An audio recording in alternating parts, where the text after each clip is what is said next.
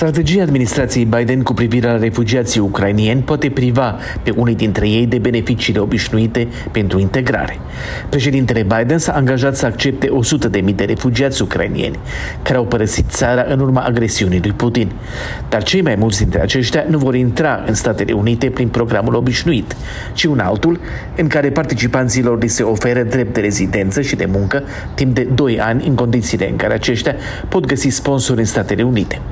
O sursă oficială americană a spus că aceasta este opțiunea preferată de mulți ucrainieni care consideră actuala situație în țara de origine una temporară. Aceste clarificări au fost făcute în contextul în care administrația revizuiește planul de acceptare a refugiaților pe ansamblu în Statele Unite, acest program fiind redus substanțial de Donald Trump. Sistemul aplicat de administrația Biden ridică semne de întrebare cu privire la sprijinul de care se vor bucura refugiații ucrainieni care nu vor avea un statut legal permanent în America sau o cale de a-l obține.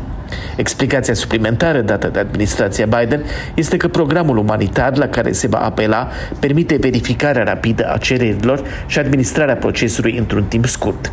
Criticii susțin că același lucru s-ar fi putut realiza și în scenariul integrării în programul de refugiați, în care ucrainienii ar fi beneficiat de mai multe drepturi și ajutoare. Ei spun că în programele de refugiați, agenții specializate îi întâmpină la aeroport, au grijă ca aceștia să aibă unde locui, copiii sunt înscriși la școli, locuri de muncă sunt identificate, servicii medicale oferite, la care se adaugă un ajutor minim financiar, pentru că mulți refugiați ajung în America fără niciun fel de resurse. Se pare că de acum circa 10.000 de ucrainieni au intrat în Statele Unite, unei pe la frontiera cu Mexicul.